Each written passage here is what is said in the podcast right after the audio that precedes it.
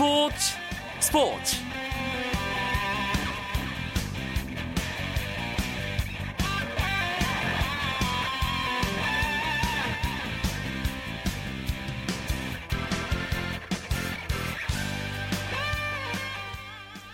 한글날 휴일 하루 잘 보내셨습니까? 스포츠 스포츠 아나운서 이광용입니다. 사령탑을 바꾸고 새로 출발하는 한국 축구대표팀이 드디어 첫 시험 무대에 나섭니다. 울리 슈틸리케 감독이 이끄는 축구대표팀이 내일 오후 여덟 시 천안종합운동장에서 파라과이와 평가전을 치르죠. 이번 평가전은 앞으로 대표팀이 펼칠 전술과 선수 운용을 점칠 수 있는 중요한 경기고요.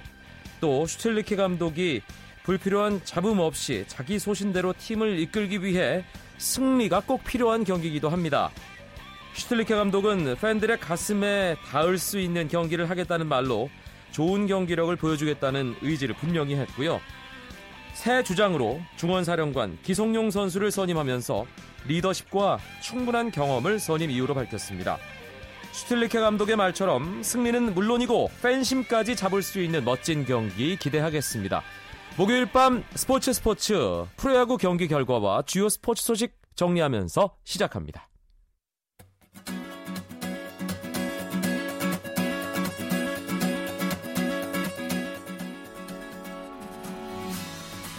낮 경기로 열린 프로야구 모두 끝났습니다. 엘지 트윈스가 무서운 뒷심으로 육 개월 만에 승률 오 할에 복귀하며 포스트 시즌행 마지막 티켓이 걸린 사 위 자리를 거의 굳혀가는 분위기입니다. 엘지는 육 대 영으로 뒤지던 기아와의 경기에서 연장까지 경기를 끌고 간 후에 십 회 말 일 사 삼 루 이진영의 극적인 끝내기 희생플라이로 칠 대 육 대역전승을 했습니다. 올해 정규 시즌 마지막 홈 경기였는데요. 이 회 초 여섯 점을 빼앗기고 계속 끌려가다가 짜릿한 승리를 거둔 엘지는 최근 사 연승에 신바람을 내면서 육십일 승 이 무 육십일 패로 승률 오 할에 복귀했고요. 오늘 경기가 없었던 오 위 에스케이와의 승차를 두 게임으로 벌리며 사 위를 굳게 지켰습니다. 엘지의 승리로 한화와 기아에 이어 롯데도 사 강 탈락이 확정됐습니다. 대구구장에서는 엔씨가 하루빨리 정규 시즌 사 연패를 확정짓고 싶어하는 삼성을 상대로 홈런포 다섯 개를 때려내며 구 대 사로 꺾고 사 연패의 늪으로 삼성을 밀어넣었습니다. 에릭 테임즈가 한국 무대 처음으로 그라운드 홈런을 기록한 데 이어 연타석 홈런을 터뜨리는가 하면 권희동 선수가 역전 결승 두 점포를 쏘아올리는 등 엔씨는 대포 다섯 방으로 영 대 삼으로 끌려가던 승부를 뒤집었습니다. 선두 삼성은 지난 오 일 기아전 승리로 사 년 연속 정규 시즌 우승에 필요한 매직 넘버를 삼으로 줄인 이후 사 연패에 빠졌고 오늘 경기가 없었던 이 위 넥센과의 승차가 두 게임 반으로 줄어들었습니다. 한화는 두산과의 홈 경기에서 영 대 일로 뒤진 칠 회 집중력을 발휘하며 사 득점 사 대 일로 역전승하고 탈꼴찌를 위해 뒷심을 냈습니다. 반면 육 위 두산은 오늘 패배로 엘지와 다섯 게임 차로 벌어지면서 신락 같던 사 강 희망이 더 희미해졌습니다. 프로축구 K리그 클래식에서 에프씨 서울이 울산을 꺾고 오 위로 올라섰습니다. 서울은 울산 종합운동장에서 열린 K리그 클래식 이십구 라운드 원정 경기에서 에스쿠데로가 두 골을 터뜨리며 활약해 울산을 상대로 삼 대 영의 승리를 거뒀습니다. 서울은 울산에게 이 년여 만에 승리를 거두면서 승점 사십육 점 리그 오 위로 한 단계 상승했습니다. 한편 오늘부터 시작된 십구 세 이하 아시안컵 미얀마에서 펼쳐지는 경기인데요. 우리나라가 조별 예선 첫 경기 베트남과의 경기에서 육 대 영의 대승을 거두고 산뜻하게 출발했습니다. 이제 일본, 중국과의 조별 예선 경기를 치르게 되는 대한민국 십구 세 이하 대표팀입니다. 독일 축구대표팀의 미드필더 메스투에칠이 무릎을 다쳐 약 삼 개월간 결장하게 될 전망입니다. 독일 축구협회는 엠알아이 촬영 결과 외칠의 왼쪽 무릎 인대가 부분 파열돼 십 주에서 십이 주간 쉬어야 한다고 밝혔습니다. 이에 따라 외칠은 이번 주 유로 이천십육 지역 예선에 출전할 수 없게 됐습니다. 외칠은 지난 오 일 소속팀 아스널과 첼시의 경기에 출전한 뒤 무릎 이상을 호소했습니다. 한국 여자 프로골프 투어 시즌 세 번째 메이저 대회인 하이트진로 챔피언십 첫날 김하늘 선수가 단독 선두에 오르며 시즌 첫 승을 향한 힘찬 발걸음을 디뎠습니다. 김하늘은 일 라운드에서 보기는 한 개로 막고 버디 여섯 개를 잡아내는 집중력을 발휘하며 오 언더파 육십칠 타를 쳤고 사 언더파 육십팔 타 단독 이 위 오른 김세영의 한타 앞서며 단독 선두를 달렸습니다.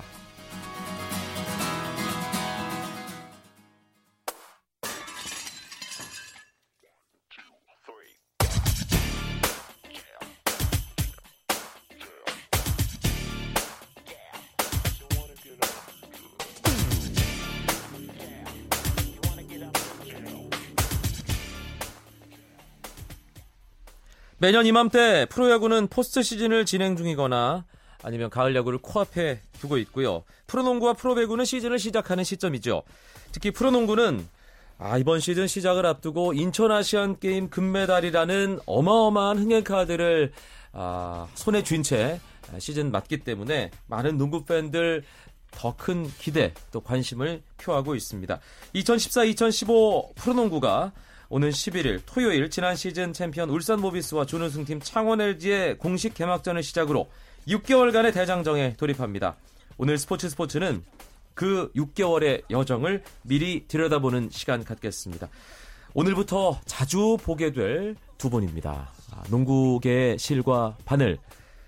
월간 점프볼의 손대범 편집장 어서 오세요. 안녕하세요. 월간 루키의 조현일 편집장 반갑습니다. 네, 반갑습니다. 두 분에게도 그 어느 때보다 기대되는 시즌이죠. 손대범 아, 기자. 정말 두근두근 거린다는 게 어떤 심정인지 알 것 같아요. 아시안게임 금메달의 감동이 아, 이어질 생각하니까 상당히 기대가 되고 있고 사실 결승전은 저희 현장에서 봤지만 저희 집사람은 이제 집에서 치킨을 시키려고 봤는데 이 전반 전에 치킨을 시켰는데 경기 끝날 무렵에 치킨 배달이 온 거예요. 그래서 항의를 했더니 아, 농구 중계 때문에 배달이 밀렸다. 근데 제가 태어나서 이런 말 처음 들어봤거든요. 농구도 이런 날이 오는구나. 자, 이런 감동이 좀 시즌 때 이어졌으면 좋겠다는 생각이 듭니다. 예, 네. 그, 그 벅찬 마음이 그런데 멘트로 잘 전달이 안 돼. 이렇게 되게 무미건조하게 얘기를 손대범 기자. 조현일 기자, 네. 어땠어요? 아, 일단 대한민국 농구 역사상 아시안게임 남녀 동반 금메달이 처음이었고 네. 또 농구 시청률도 이제 폭발을 했어요. 그리고 또 이 케이비알이 역사상 처음으로 피바루를 받아들이면서 주변 환경도 바뀌었는데 정말 어, 이 농구 시즌 앞두고 이렇게 호재가 한꺼번에 겹친 경우가 거의 없거든요. 정말 개인적으로 엄청나게 기대를 하고 있는 시즌입니다. 음, 일단 어, 조건은 완벽하게 갖춰졌습니다. 이제 어, 열 팀의 어떤 감독, 선수들이 이 조건을 뒷받칠 만한 멋진 경기를 팬들에게 코트 위에서 보여줘야 될 텐데 네. 아, 뭐 그 숙제에 대해서는 현장에서 잘 알고 있죠. 그렇죠. 선수들과 감독들도 이제 이런 부분에서 피부로 절감을 하고 있고요. 그렇기 때문에 이번 아시안게임 때 더 절박함을 갖고 뛰었다고 하거든요. 사실 뭐 가만히 있다고 팬들이 오는 건 아니기 때문에 이제 시즌 동안에 이런 플레이를 계속, 계속 보여주면서 팬들을 좀 경기장에 올 수 있도록 노력해야겠고요. 또 케이비알과 구단들, 심판들의 역할도 상당히 중요할 것 같습니다. 이번 시즌 가장 달라지는 게 조현일 기자가 조금 전에 언급했던 그 피바룰 적용이지 않습니까? 네. 어떤 부분이 어떻게 달라지는지 구체적으로 좀 살펴주시죠. 네, 뭐 여러 가지가 이제 달라지게 되는데 가장 눈에 띄는 변경 사항은 이제 샷 클락에 관한 규정입니다. 아, 공격 리바운드를 잡으면 그동안 이십사 초가 이제 주어졌었는데 다시 카운트가 되죠. 그렇죠. 예. 네, 하지만 이제 십사 초의 공격 제한 시간이 주어지게 되거든요. 공격 리바운드에 한해서. 그렇습니다. 그렇게 되면 이제 경기 템포는 뭐 그만큼 더 이제 빨라지게 될 전망이고요. 또 이제 실린더 룰이라는 규정도 어, 피바 규정을 그대로 적용을 하기로 했습니다. 아, 볼이 이제 림을 맞았을 때 림 상단에 에, 가상의 실린더가 생기는데요. 이 케이비엘에서는 이 범위에 있는 볼을 어, 리바운드 할 수가 없었습니다. 아, 하지만 이천십사 십오 시즌부터는 또 가능해졌고요. 따라서 이제 장신 선수들이 어, 림 위에서 볼을 어, 걷어내는 장면을 훨씬 네, 자주 볼 수 있을 전망입니다. 또 이십 초 작전 타임이 역사의 뒤안길로 사라지게 됐고 또 선수가 작전 시간을 요청할 수도 없게 됐습니다. 아, 또 판정에 대한 문의는 감독이 아닌 아, 주장 선수만이 정중하게 할 수 있는 것으로 규정이 바뀌었습니다. 어, 굵직굵직한 변화가 상당히 많네요. 현장에서 시행착오도 꽤 있을 것 같다는 생각이 드는데 선수들 입장에서 가장 주의해야 할 룰은 어떤 걸까요? 손대범 기자. 네, 일단 가장 중요한 건 속공 파울인데요. 예전같이 이제 속공 과정에서 파울을 하면 무조건 이제 언스포츠맨 라이크 파울이 주어지게 됩니다. 근데 현장에서 심판들은 일단은 그동안에는 속공 과정에서 좀 애매한 상황에서 그냥 넘어가는 경우가 있었거든요. 하지만 이제는 어떤 상황이든 간에 어떤 속공이든 간에 파울을 하면 어느 위치에서든 간에 무조건 언스포츠맨 라이크 파울을 주게 됩니다. 네. 이걸 갖고 감독들이나 선수들은 너무 과도한 것이 아니냐 이렇게 어필도 하고 있는데 아 그만큼 이제 속공을 좀 더 장려하기 위한 심판들의 그런 정책이라 생각하기 때문에 아마 선수들 입장에서 속공을 끊는 행위를 좀 더 자제를 해야 될 것 같고요. 자, 두 번째로는 이 시뮬레이션 액션. 그동안에 선수들이 이제 목을 꺾는다거나 뭐 비명을 지르면서 넘어졌는데 이제 이런 부분에 있어서 선수들이 조금 더 근절을 해야 될 것 같아요. 일단 네. 무조건 테크니컬 파울을 주기 때문에요. 아, 선수들이 좀 행동을 좀 조심해야 되지 않을까 싶습니다. 비명을 지르며 넘어진다는 그 표현을 하니까 떠오르는 몇몇 선수들 네. 예, 있긴 있는데요. 어, 일단 휘바루를 뭐 대대적으로 적용을 하긴 하는데 백 퍼센트는 아니라면서요, 조현일 기자. 네, 이제 케이비엘 로컬 룰이라고 하죠. 케이비엘만의 이제 고유적인 그런 규정도 어, 그대로 유지를 하게 되는데 속공 반칙이 대표적입니다. 뭐 이름이라든지 적용 상황, 또 벌칙은 조금씩 달라졌지만 어, 이 케이비엘만의 로컬 룰이라 볼 수가 있는데요. 새로운 이름은 일단 유언 파울로 정해졌고 또 기본 전제 조건은 어, 무조건 속공 상황이어야 합니다. 아, 유언 파울이 나오게 되면 이제 상대는 공격팀에게 자유투 하나와 또 볼 소유권을 내주게 되는데 에, 기존의 속공 반칙보다는 좀 완화된 조치거든요. 아, 기존에는 속공 상황에서 이 볼을 가지지 않은 선수에게 일어나는 반칙도 어, 속공 파울에 적용을 했습니다만 이 유언 파울은 속공 시 볼을 가진 선수에게만 일어나는 신체 접촉이나 또 반칙으로만 이제 한정을 합니다. 그리고 자유투 개수도 이제 두 개에서 하나로 줄어들었고요. 또 감독들은 경기 종료 이 분 이내에 비디오 판독을 할 수 있는 규정에 한해서 일 회만 비디오 판독을 요청할 수가 있습니다. 이 부분도 이제 피바 룰과 다른 규정이 되겠고요. 또 마지막으로 작전 타임 시간도 육십 초가 아닌 구십 초를 적용하게 됩니다. 네, 저는 개인적으로 이 선수들이 이 위기 상황에서 이 작전 타임 부르는 그 팔 구부리면서 어깨 짚는 거 그게 이제 뭔가 그 영화에서 보면 시간을 멈추는 것 같은 예, 그런 효과가 있는 거잖아요. 네, 근데 워낙 오랫동안 그걸 하다가 이번 시즌부터 달라졌는데 막 경기 상황 급박하게 되면 그쪽으로 손 가는 선수들 좀 나올 것 같거든요. 아마도 이제 압박 수비를 당할 때라든지 뭐 그럴 때 이제 자기도 모르게 어깨에 손이 올라갈 텐데 이게 실제로 여자 농구도 이제 피바루를 지난 시즌부터 적용했거든요. 예. 아, 선수들도 처음엔 적용 적, 적응이 안 돼가지고 약간 고생했다고 하는데요. 이런 부분은 또 시간이 지나면 조금 더 적응하지 않을까 생각됩니다. 음, 그런데 케이비엘 지금 가장 큰 화제이자 논란거리가 되는 게 하나 있습니다. 외국인 선수 두 명이 다시 코트 위에 나란히 설 수 있는 아, 그런 체제를 만들겠다는 것이 지금 케이비엘 쪽의 입장인데 이게 당장 이번 시즌부터는 아니죠, 조현일 기자? 네, 어, 다음 시즌부터 어, 외국인 선수 두 명이 이제 이 쿼터와 사 쿼터, 어, 두 쿼터에 동시에 코트에서 뛸 수 있도록 어, 케이비엘이 지난 육 일 이사회를 통해서 어, 규정을 바꿨습니다. 아, 두 명 중 한 명은 일 미터 구십삼 센티미터 이하 이하의 선수로 뭐 제한을 두긴 했습니다만 아, 다시금 이제 외국인 선수의 비중이 좀 절대적으로 높아지게 됐거든요. 아, 한 케이비엘 경기이사는 뭐 외국인 선수 한 명의 키를 이 백구십삼 센티미터 이하로 제한하면서 개인기를 갖춘 외곽 자원들이 늘어나게 될 것이다. 이런 이야기를 했습니다만 많은 케이비엘 팬들이 이번 케이비엘의 발표에 상당히 큰 아쉬움과 실망을 드러내고 있습니다.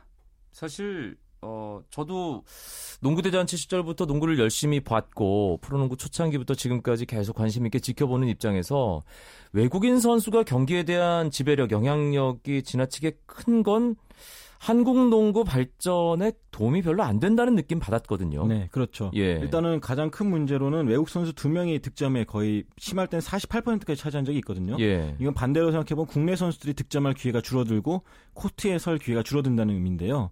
뭐 장기적, 단기적으로 봤을 때는 화려한 플레이 때문에 흥행이 올라갈지 몰라도 과연 자리도 얼마 없는데 농구를 하겠다는 유망주들이 나설까? 뭐 그런 부분도 좀 아쉬운 부분이고요. 또 이제 국내 선수들 힘으로 아시안게임 금메달을 차지하고 우리 국내 선수들이 얼마나 우수한지를 보여준 사, 사례가 바로 눈앞에 있는데도 불구하고 굳이 국내 선수 대신 외국 선수 한 명을 더 쓰겠다는 거에 대해서 아, 국내 감독들이라든지 농구인들도 다들 좀 허탈함을 감추지 못하고 있습니다. 이 문제는 오늘 이 시즌 프리뷰 시간에 뭐 다룰 만한 성질의 것은 아닌 것 같고 저희가 좀 더 구체화되거나 이게 뭐 정말 어, 더 이상 가다가 돌이킬 수 없게 되겠다 싶은 그런 심각한 상황이 온다면 한번 한 시간을 어, 통째로 네. 예, 투입을 해서라도 이 부분에 대해서는 확실하게 좀 문제를 짚고 넘어가는 시간 만들도록 하겠습니다. 목요일 밤 스포츠 스포츠 오늘 토요일 개막을 앞두고 있는 이천십사 이천십오 프로농구를 전망해보는 시간으로 꾸며드리고 있는데요. 월간 점프볼의 손대범 편집장, 월간 루키 조현일 편집장과 함께하고 있습니다.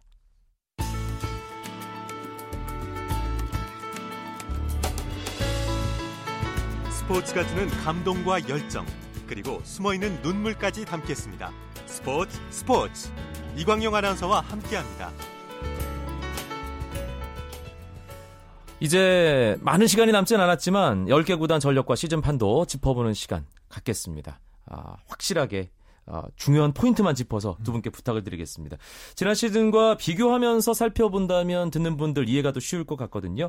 지난 시즌은 일단 삼 강 체제가 굳건했잖아요. 챔피언 모비스 이번 시즌 어떻습니까? 손대범 기자. 네, 일단 모비스 같은 경우는 늘 우승으로 꼽혔지만 올 시즌은 좀 장담하기 어려운 상황입니다. 일단 유재학 감독이 이제 그, 그 아시안 게임 때문에 팀을 제대로 돌보지 못했고요. 또 그나마 남아있는 핵심 멤버들도 부상 때문에 훈련을 제대로 치르지 못했습니다.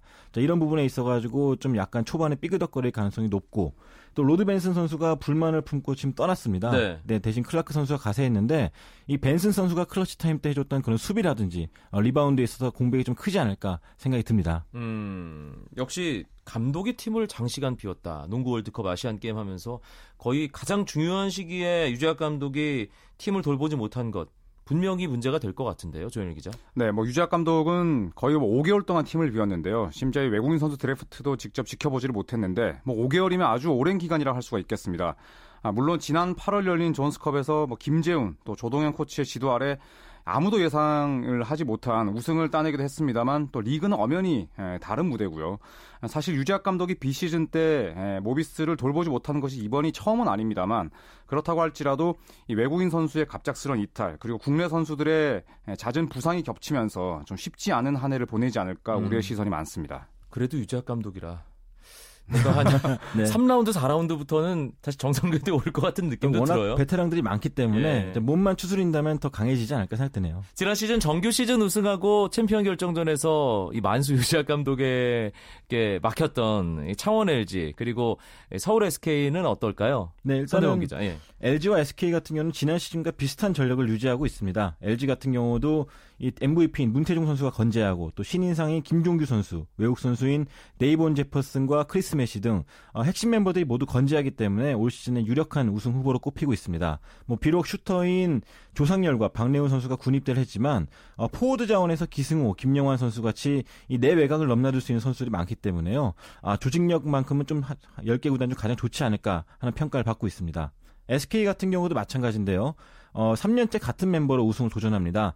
뭐 김선영 선수가 앞선에 서고, 또 에스케이 자랑거리인 포워드 라인이 상당히 건재합니다. 박상호 선수, 김민희 선수, 그리고 혼혈 선수까지, 박승희 선수까지 가세했기 때문에 어, 이런 두터운 라인업이 결국 에스케이를 올 시즌도 상위권을 올려줄 것으로 보고 있습니다. 손대범 기자가 엘지와 에스케이에 대해서 좋은 얘기를 해줬는데, 조현일 기자는 약점을 좀 짚어주세요. 네, 어, 그런데 사실 엘지는 뭐 마땅한 약점이 없습니다. 물론 어, 군입대 선수들의 공백이 있긴 합니다만 워낙 뭐 국내 선수들의 로스터가 탄탄하고요. 네.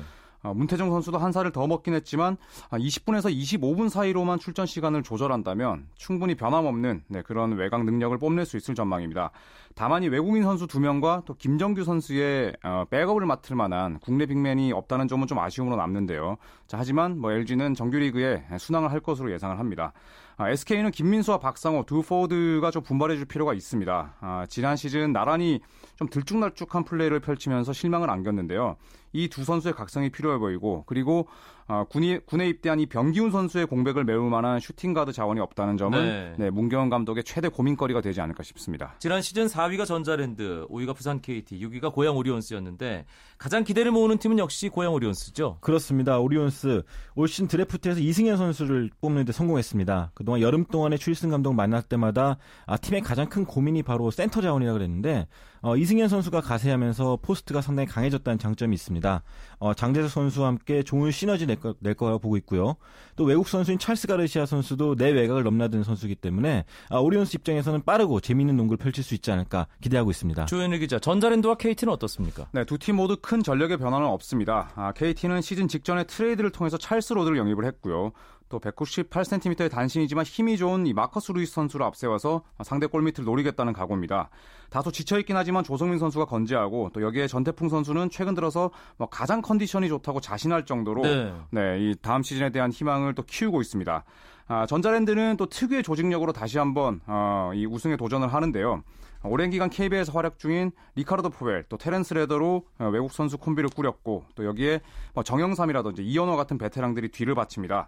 또 국가대표로 차출된 선수가 없다는 점도 전자랜드에게는 다행입니다. 음, 지난해 육 강 플레이오프 탈락팀들의 변화도 살펴볼 필요가 있을 텐데, 전주 케이씨씨와 안양 케이지씨 트레이드가 화제였잖아요. 그렇습니다. 김태준 선수가 케이지씨에서 케이씨씨로 이적하고요. 반대로 이제 보상 선수로 강병현 선수와 장민국 선수가 케이지씨 인상공사에 왔는데요. 두 선수의 이적으로 인해서 양 팀의 팀 컬러가 많이 바뀌게 됐습니다.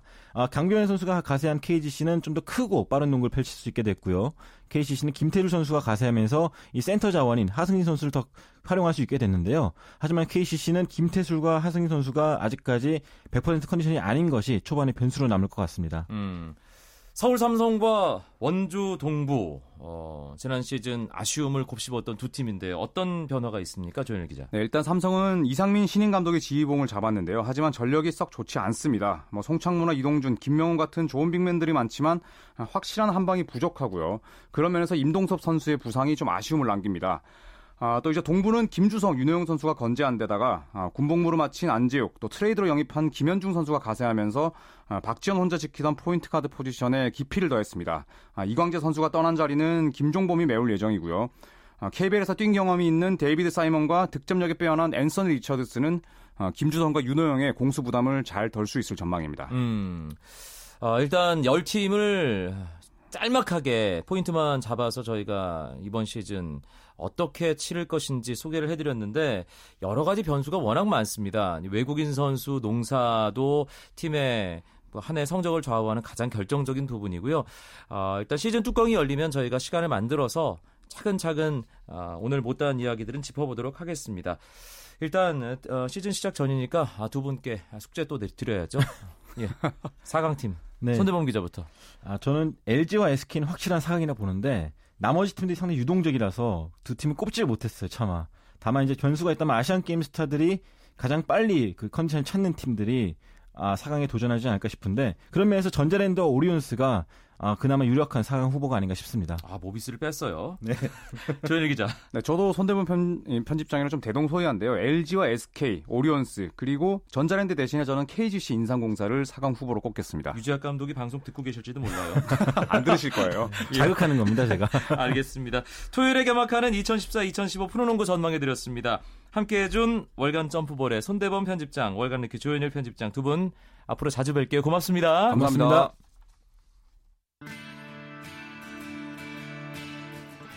목요일 밤 한글날 준비한 소식은 여기까지입니다. 내일은 슈틸리케 감독의 한국 축구 국가대표팀 감독 데뷔전이 있는 날이죠.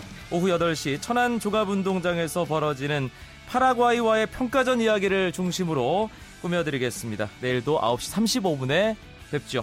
아나운서 이광용이었습니다. 고맙습니다. 스포츠 스포츠.